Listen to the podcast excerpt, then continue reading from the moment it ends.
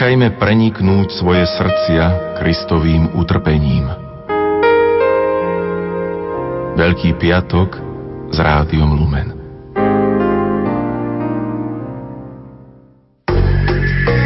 Program, ktorý si o chvíľu vypočujete, vysielame v repríze.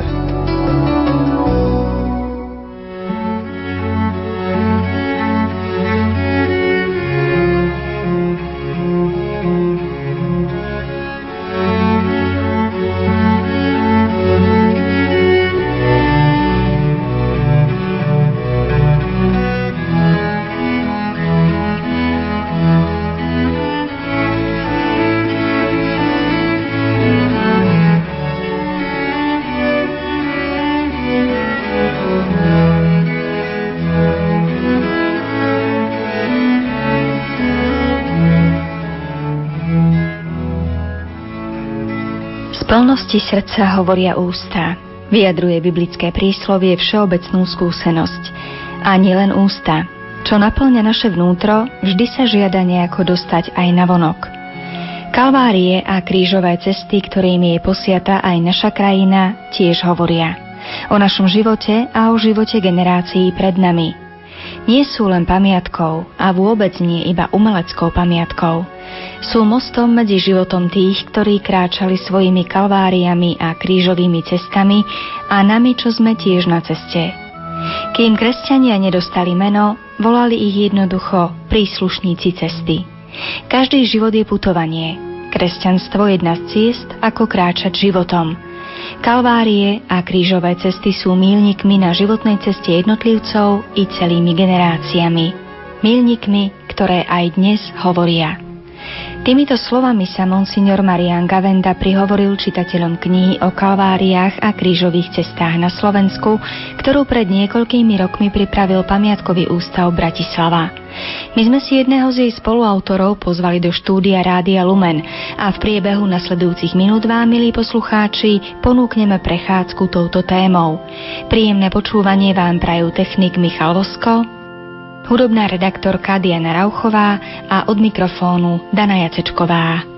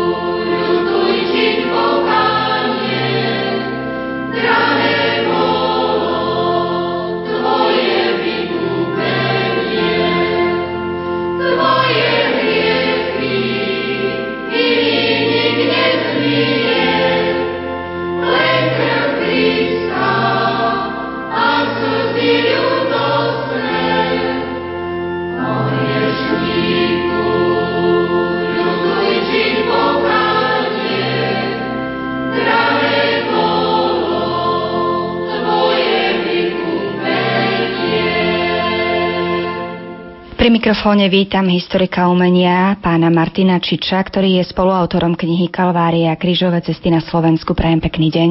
Pekný deň. Budeme sa rozprávať teda o kalváriách a krížových cestách na Slovensku, ale tá cesta, ktorou začneme my, bude trošičku dlhšia. Začneme pri samotnej podstate, odkiaľ pochádza názov Kalvária. Približme si trošku tie historické pramene. Tak samotný názov Kalvária, latinský Kalvária po hebrejsky Golgota, predstavuje podľa svedectiev Evangelii miesto ukrižovania Ježiša Nazareckého v Jeruzaleme. Aj keď naše kalvárie obdobie baroka, teda obdobia 17. a 18. storočia, primárne približujú tieto historické udalosti, bezprostrednejších spojitostí so samotným Jeruzalemom by sme však na kalváriách našli veľmi málo.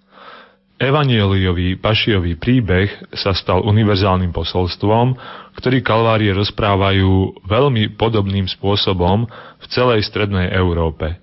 K najznámejším a najvýznamnejším príkladom nielen vo vtedajšom Uhorsku, ale v podstate v celej tejto oblasti patrí Kalvária v Banskej Štiavnici, ktorá stojí na vrchole vývoja stavania Kalvárií u nás – Vyniká svojim umiestnením v krajine, svojou architektonicko-kompozičnou skladbou, realizáciou v podobe celistvého umeleckého diela, ale predovšetkým svojim ideovým riešením. Pritom prvá cesta zastavení vznikla v tomto našom priestore len približne 100 rokov predtým. Ak sa teda pozrieme bližšie na tento vývoj, uvidíme úžasnú cestu, ktorú prešla myšlienka budovania kalvárií, ako sa ujala a rozvinula vo vtedajšej spoločnosti. Pozrime sa teda na stredovekú tradíciu. Hoci prvé cesty zastavení vznikli najmä v nemeckom prostredí už priebehu 15. a na začiatku 16. storočia ako doklady rozkvetu neskoro stredovekej pašiovej zbožnosti, ďalší vývoj v tejto oblasti veľmi rýchlo ukončila nastupujúca reformácia a tak sa vlastne myšlienka exteriérových ciest zastavení u nás nejako nestihla udomácniť. Preto, keď e, po roku 1620 prišiel do Viedne páter Karol Muzár, rodák z územia dnešného Belgicka, o pobožnosti cesty zastavení tu sotva kto počul. Túto pobožnosť, ktorej tradíciu poznal z domu, však považoval za veľmi dôležitú pre obnovu náboženstva a tak o tejto novej pobožnosti napísal vo Viedni aj knížku. Onedlho na to už mohol túto novú pobožnosť, ktorú nazýva len veľmi všeobecne ako nové putovanie alebo bolestná cesta, aj realizovať v praxi a tak v roku 1639 vznikla prvá cesta zastavení vedúca z Viedne do nedalekej dedinky Hernals. Mala podobu šiestich zastavení, veľmi jednoduchých a končila v miestnom kostolíku. Na prvej procesii sa zúčastnil aj samotný panovník Ferdinand III s manželkou a dvorom, čo tejto pobožnosti dodalo vážnosť i lesk náboženského podujatia prvoradého významu, ale aj príťažlivosť pre ďalších hodnostárov. Možno aj preto bola táto pobožnosť napokon prijatá aj v samotnej spoločnosti Ježišovej a to rozhodlo aj ďalšom uplatnení. Podľa tejto Muzartovej knižky sa potom realizovali veľmi podobné cesty zastavenia aj u nás, ako vôbec prvá vznikla bolestná cesta z Trnavy vtedajšieho vlastne cirkevného hlavného mesta krajiny do nedalekej Modránky. Ďalšie vznikli popri ceste z Banskej Bystrice do Španej doliny, pri Spiskej kapitule a na Skalke pri Trenčíne. Všetky boli pomerne jednoduché, išlo o sled e, šiestich či siedmých zastavení rozostavených v pomerne veľkých vzdialenostiach, ktoré sa obchádzali vo forme procesie. Pôvodné zastavenia ani výjavy sa nezachovali, predpokladáme však, že podobne ako vo Viedni boli aj tie u nás len veľmi skromné. Najskôr išlo jednoduché stĺpiky s plitkými nikami, v ktorých boli umiestnené zrejme na plechu malované výjavy. Ako tieto prvé kalvárie zapadali do dobového kontextu? Aká bola u nás tedy vlastne situácia? No, táto jednoduchosť týchto zastavení zodpovedala aj vtedajším možnostiam. Celková spoločenská situácia v krajine v 17.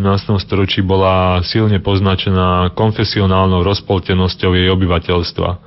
Na jednej strane silné pozície protestantizmu, na druhej strane rekatolizácia stáli proti sebe v ostrom konflikte, vyznačujúcom sa konaním z pozície sily.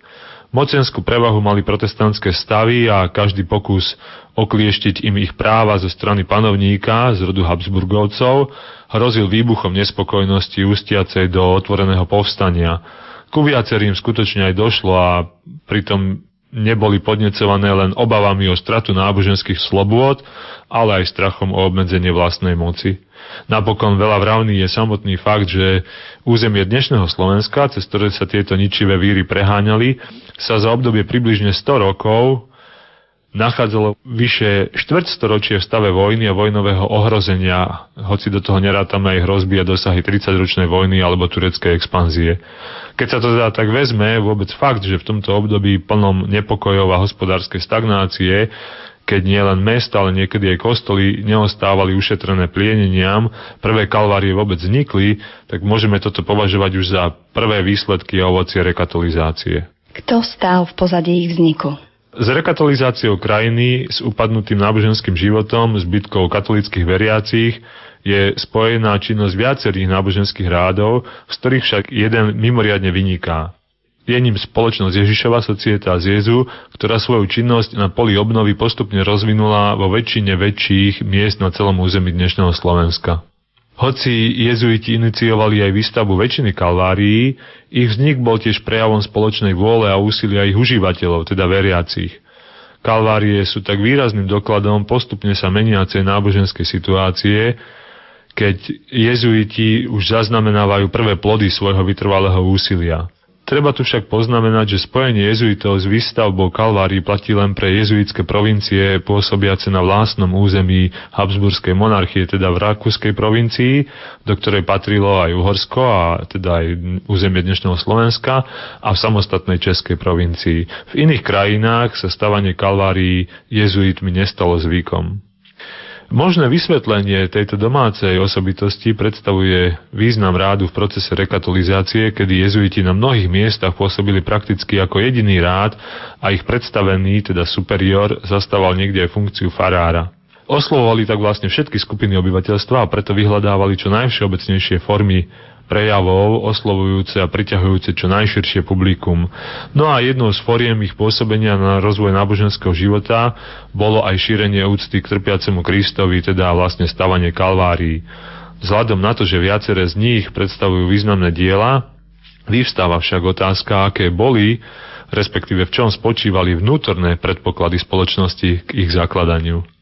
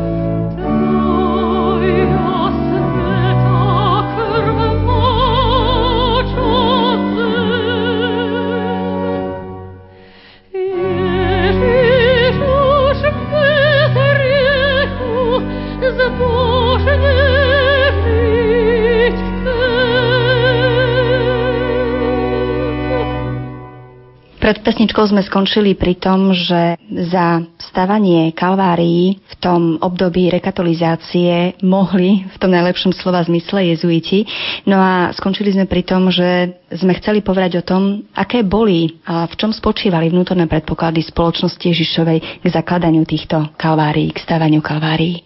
No, jeden z pilierov e, každodennej alebo aj praktickej spirituality jezuitov predstavujú duchovné cvičenia, drobné dielko obrovského duchovného dosahu, napísané ešte zakladateľom spoločnosti, svätým Ignácom z Loyoli.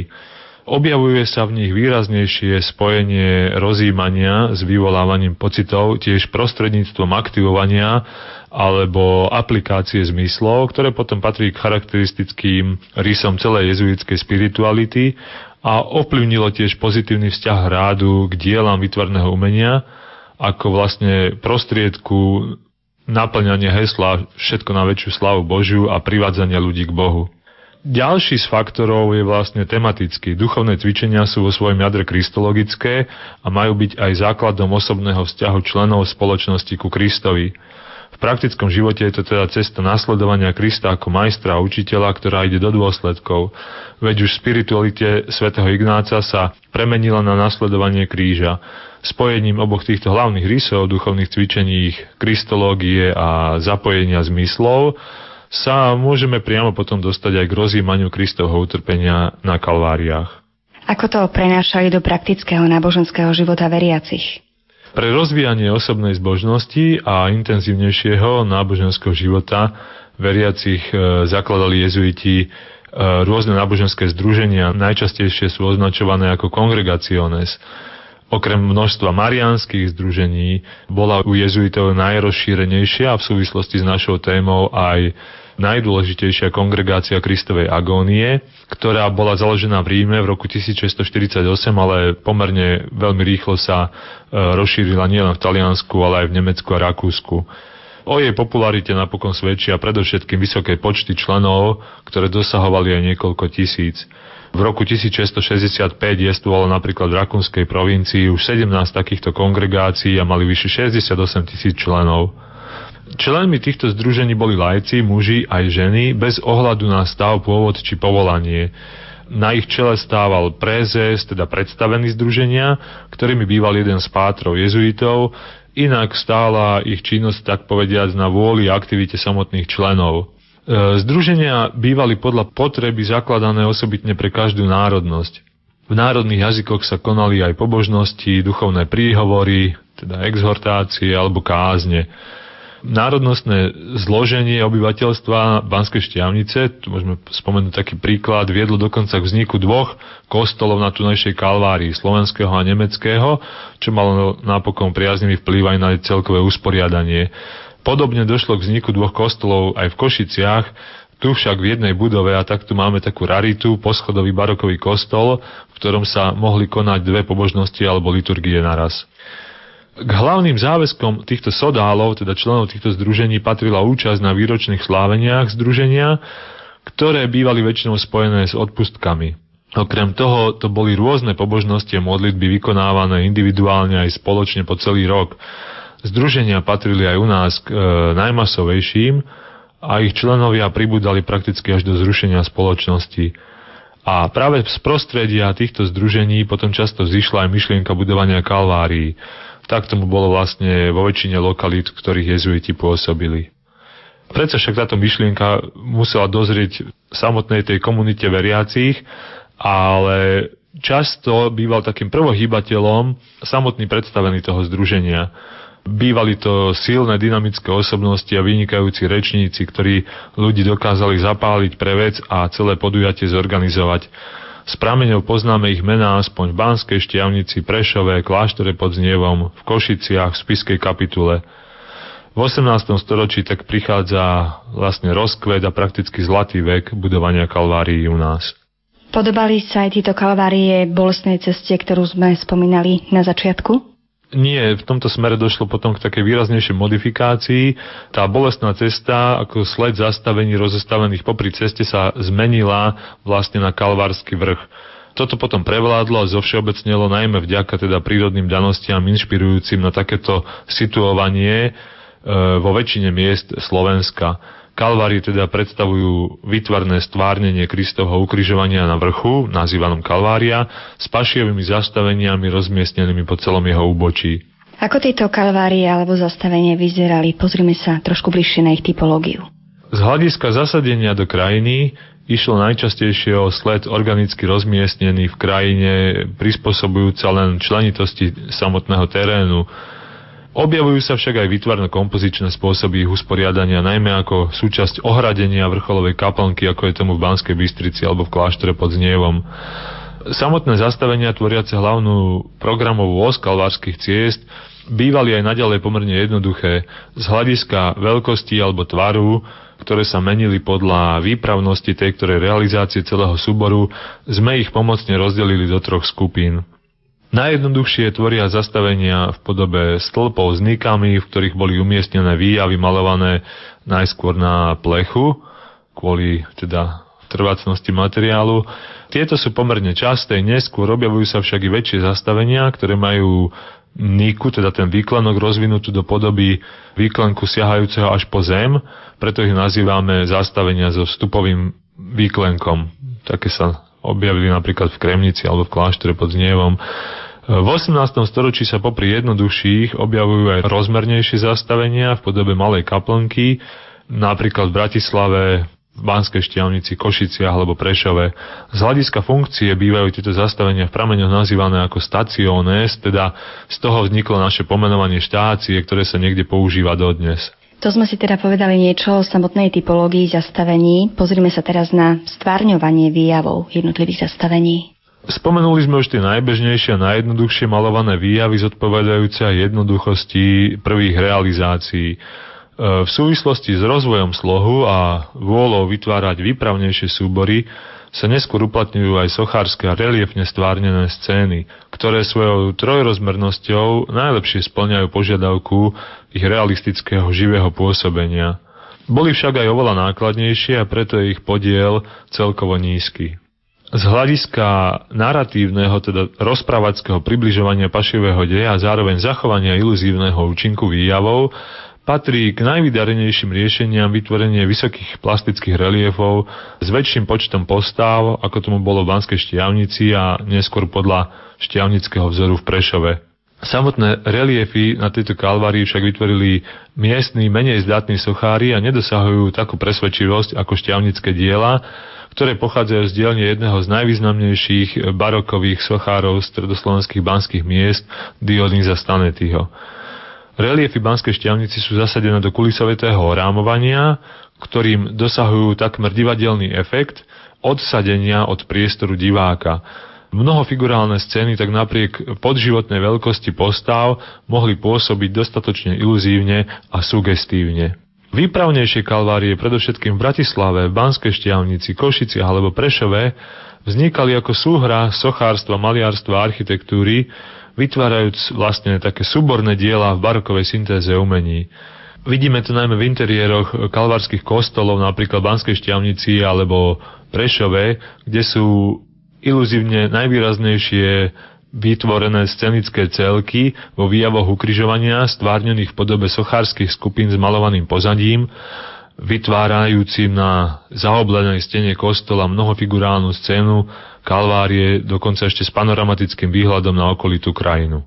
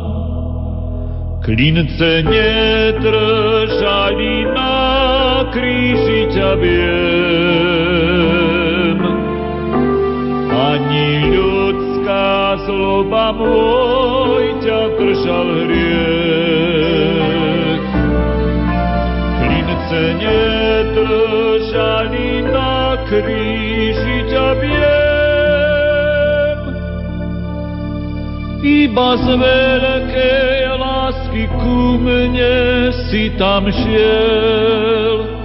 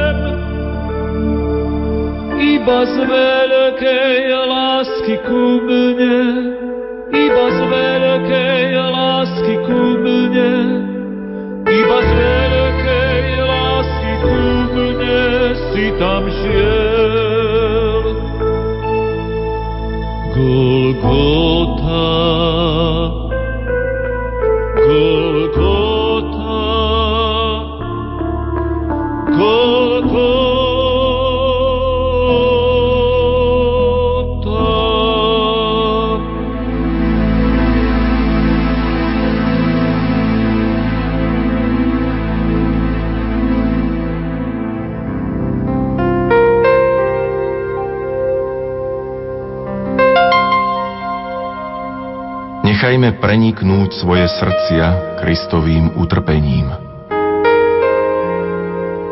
Veľký piatok s rádiom Lumen. Milí poslucháči, rozprávame sa s historikom umenia Martinom Čičom. Našou témou sú kalvárie a krížové cesty na Slovensku. A teraz sa dostávame k otázke, ktorú možno mnohí môžu považovať za háklivú. Kto kalvárie financoval?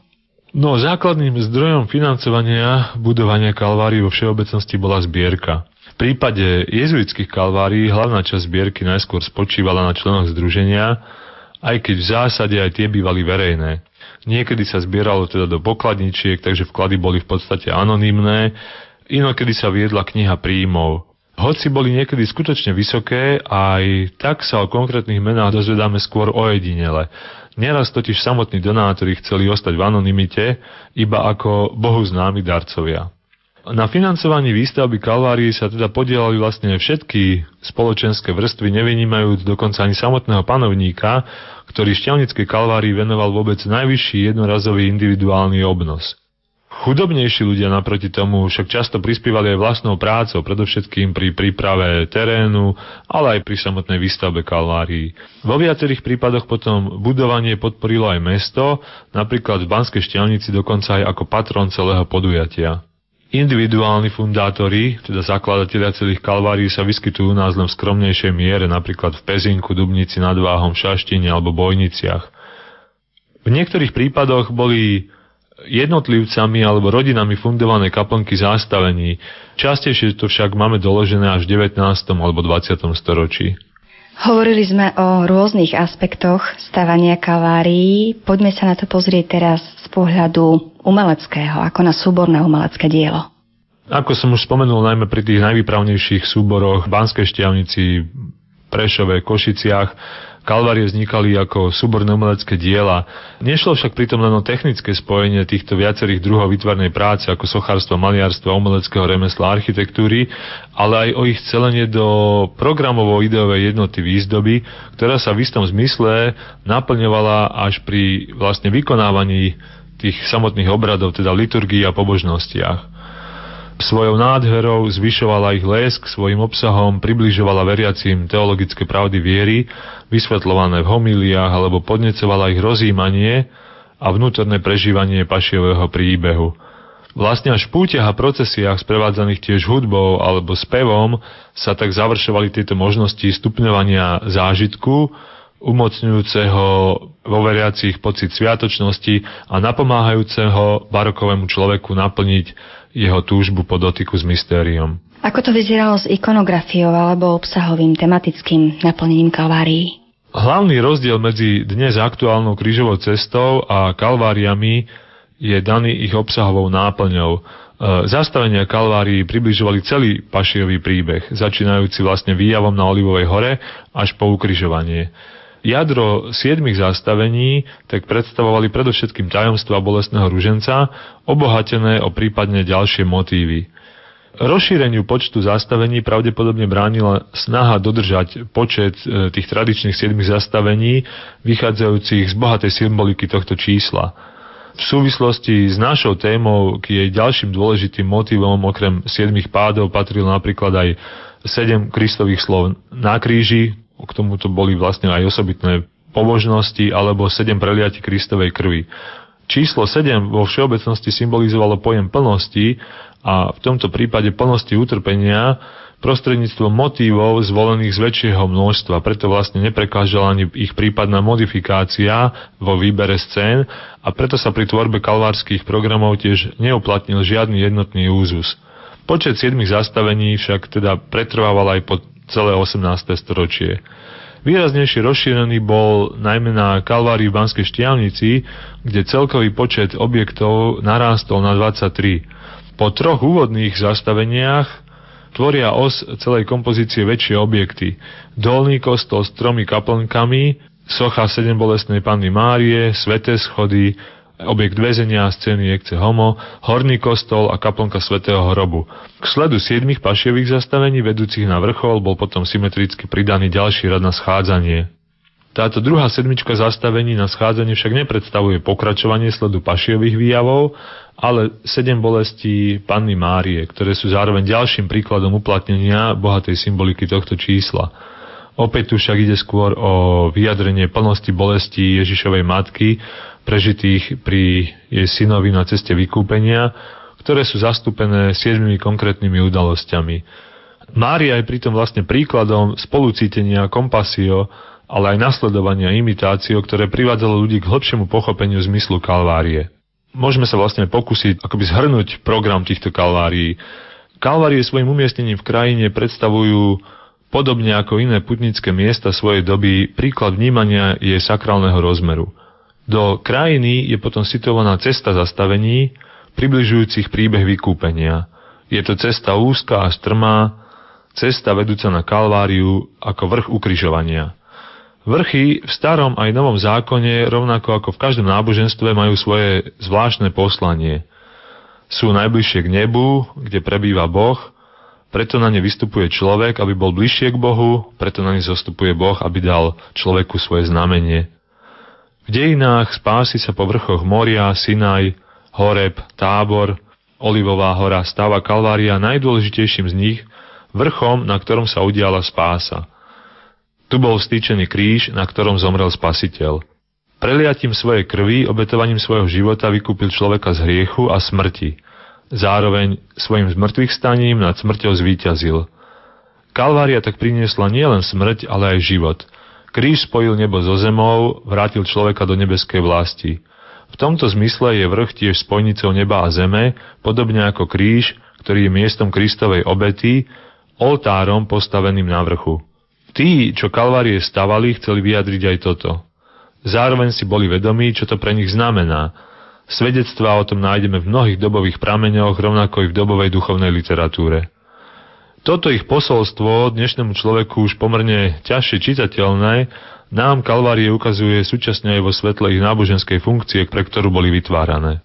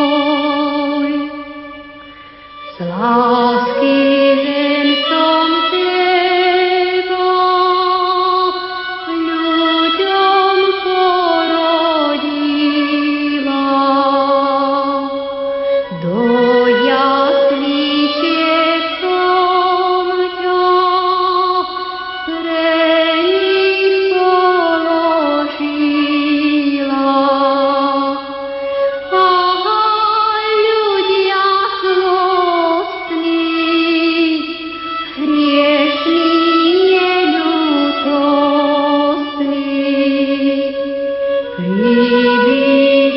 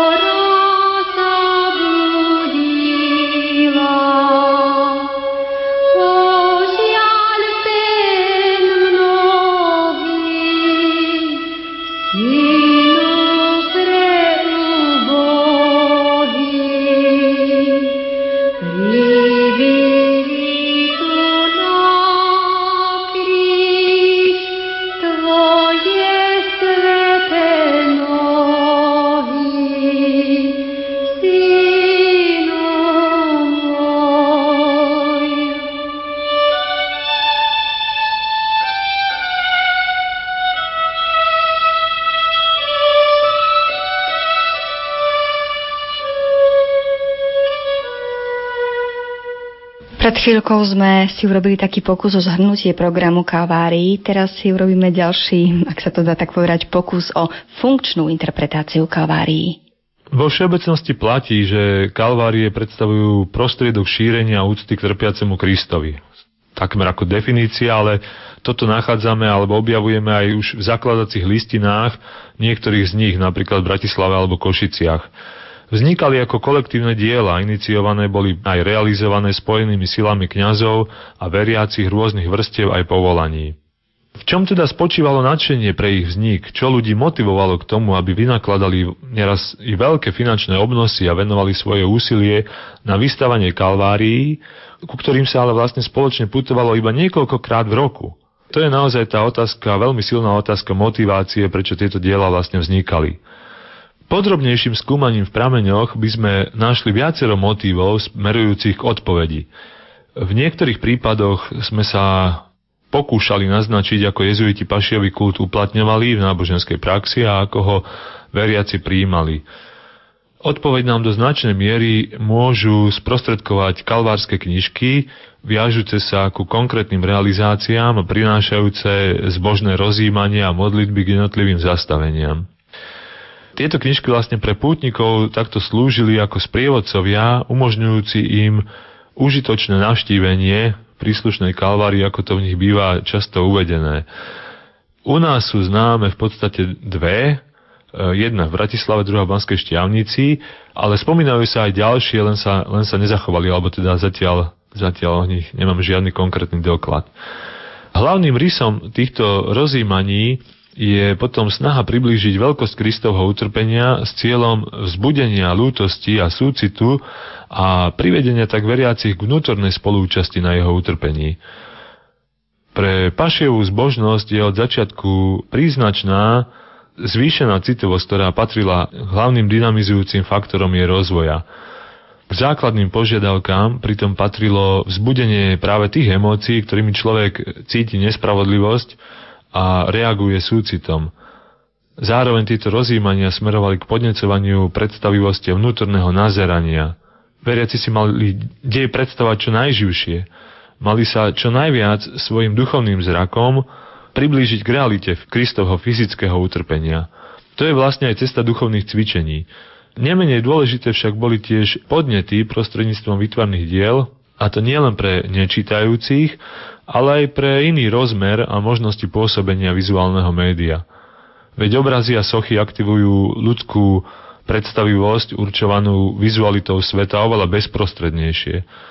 Na druhej strane spredmetnenie týchto scén je súčasne výsledkom i východiskom podnecovania vlastnej duchovnej predstavivosti, v ktorej slova a obrazy prenikajú hlbšie do srdca. Ako sa to v týchto dielach pašiových zastavení dalo konkretizovať? K najdôležitejším prvkom zobrazovania utrpenia a vyvolávania afektov patrí vlastne stupňovanie konaného násilia, súrové počínanie sluhov a drábov židovských veľkňazov, ale aj vojakov e, miestodržiteľa Piláta. Sú to gestá, zaháňanie sa, vyjadrujúce bytie, dorážanie do Krista, rôzne poťahovanie za vlasy, za, za povrazy, ktorými bol zviazaný, postrkovanie a tak ďalej. Ďalej je to zdôrazňovanie výsledkov týchto prejavov, teda znakov spôsobeného utrpenia a bolesti. Predovšetkým zobrazenie množstva rán, krvi, stekajúcej, modrín a tak ďalej. Okrem obšírnych e, opisov pašievých udalostí s množstvom expresívnych výrazov v týchto dobových textoch, farbisto aj líčených detajlov literárnych, ale aj v týchto vytvarných dielách, takým ďalším účinným prvkom vyvolávajúcim lepšiu predstavu veľkosti podstupeného utrpenia patrila aj vlastne, by som povedal, kvantifikácia počtu úderov, ktoré Kristus ako utržil. A tá sa dala opäť zobraziť najmä napríklad množstvom zobrazených postav, ktoré vlastne sa podielajú na vykonávaní bičovania je to množstvo zaháňajúcich sa postav a s množstvom a s rôznorodými nástrojmi bytia. Potom sú to aj napríklad na zem popadané dolámané kúsky prútov alebo iných nástrojov, ktoré evokujú silu samotných úderov. Všetky tieto znaky a vonkajšie prejavy Kristovho utrpenia môžeme charakterizovať ako kričiacu bolesť, ktorá mala obmekčiť aj srdcia tých najväčších zatvrdilcov. Na druhej strane je to približovanie Krista trpezlivo znášajúceho páchané násilie alebo vyčerpanosť a dôsledok konaného násilia. Zobrazenie potom výlučne kladných postav v záverečných scénách prináša naopak utíšenie, pôsobia jemne až liricky na dušu návštevníka, vyjadrujú smútok a tichú bolesť zúčastnených, ktorú vlastne divák pocití až po chvíli rozjímania.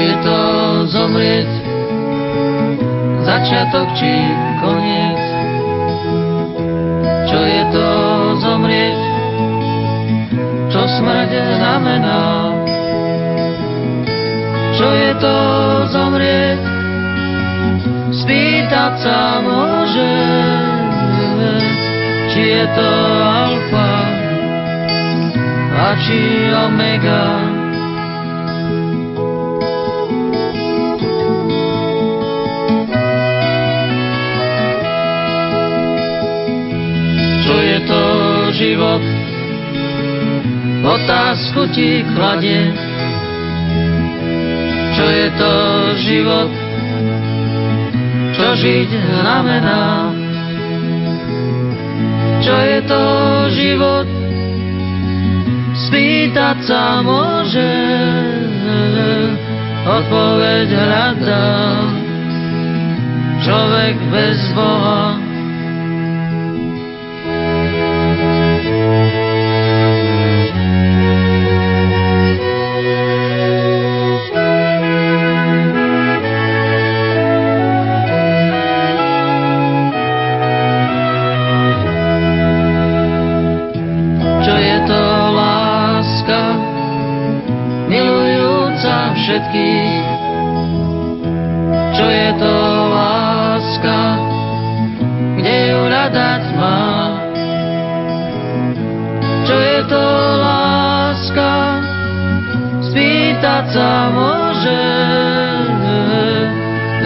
či sestra, človek bez Boha.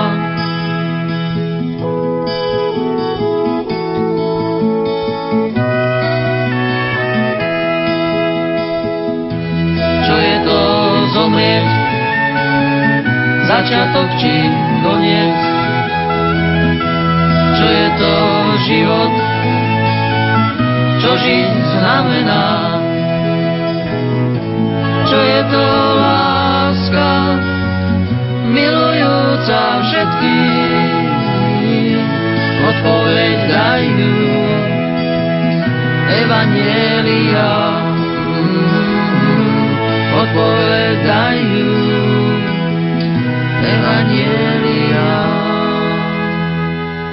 Zatiaľ sme si teda povedali podrobnosti ohľadom takých rôznych dejových obrazov toho, čo sa tam teda dialo.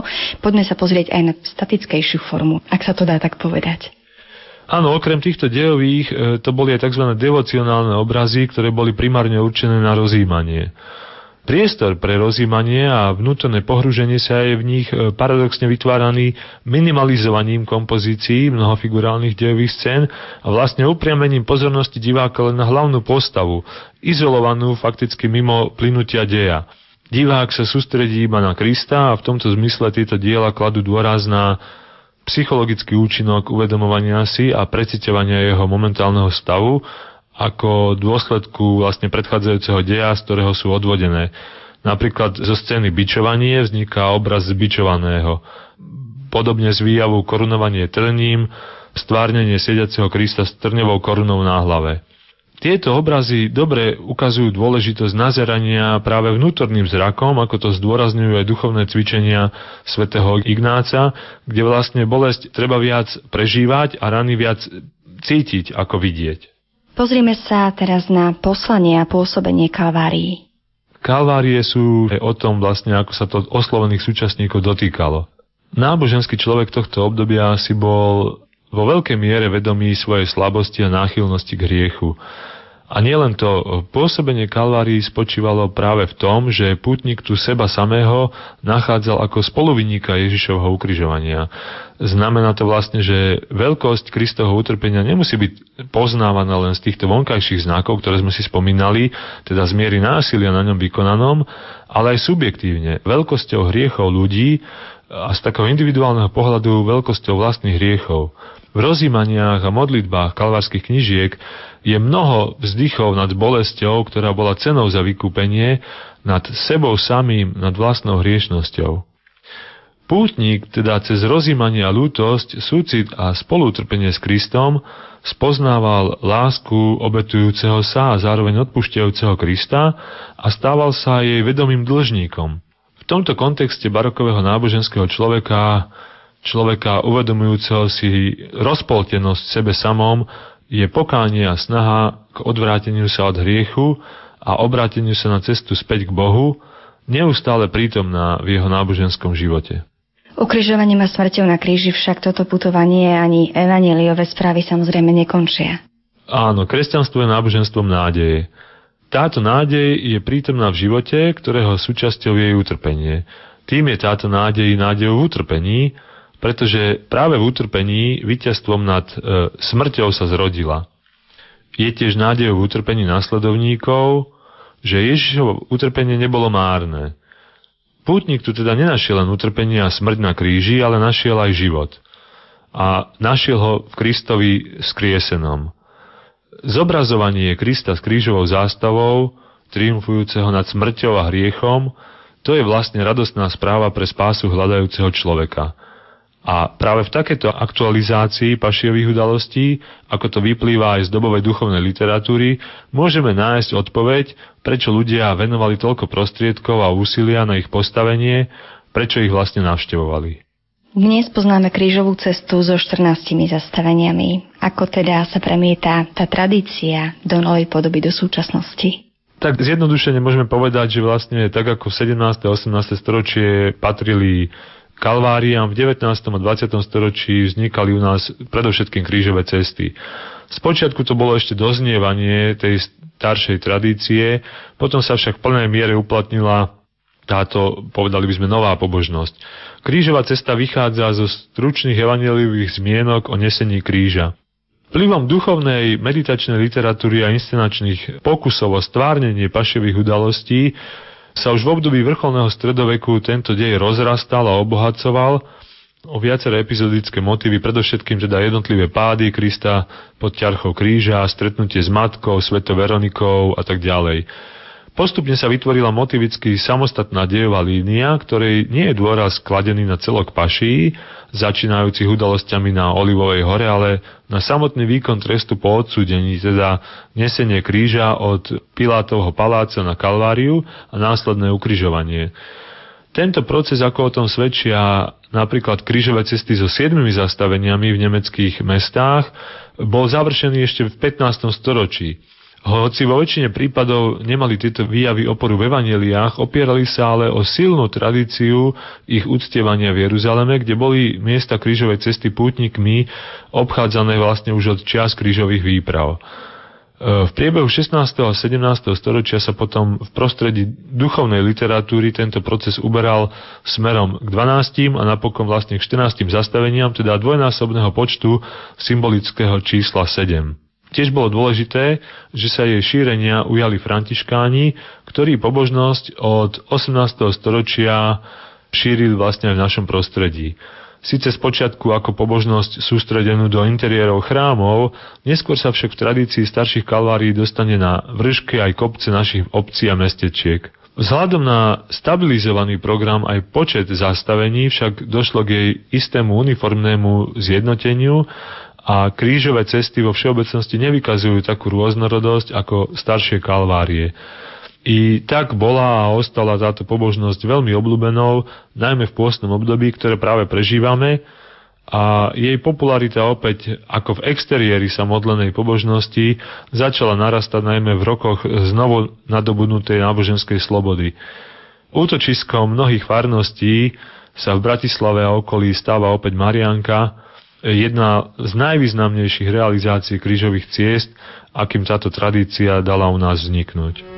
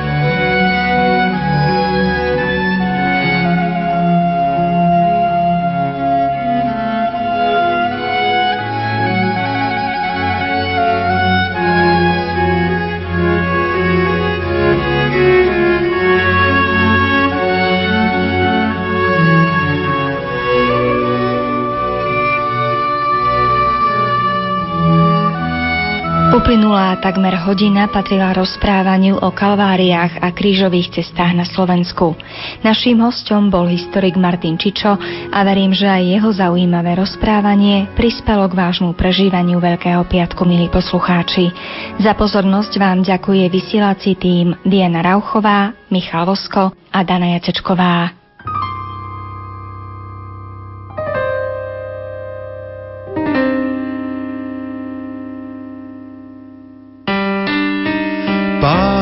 Ti dá život tiež, ty ho nájdeš, len mu srdce daj. Kráčaj po ceste s ním, s Ježišom tým, ktorý ťa zavolal. Tak už kráčaj, vezmi svoj kríž a chod za ním. Ťa pozná, povedie ťa za šťastím.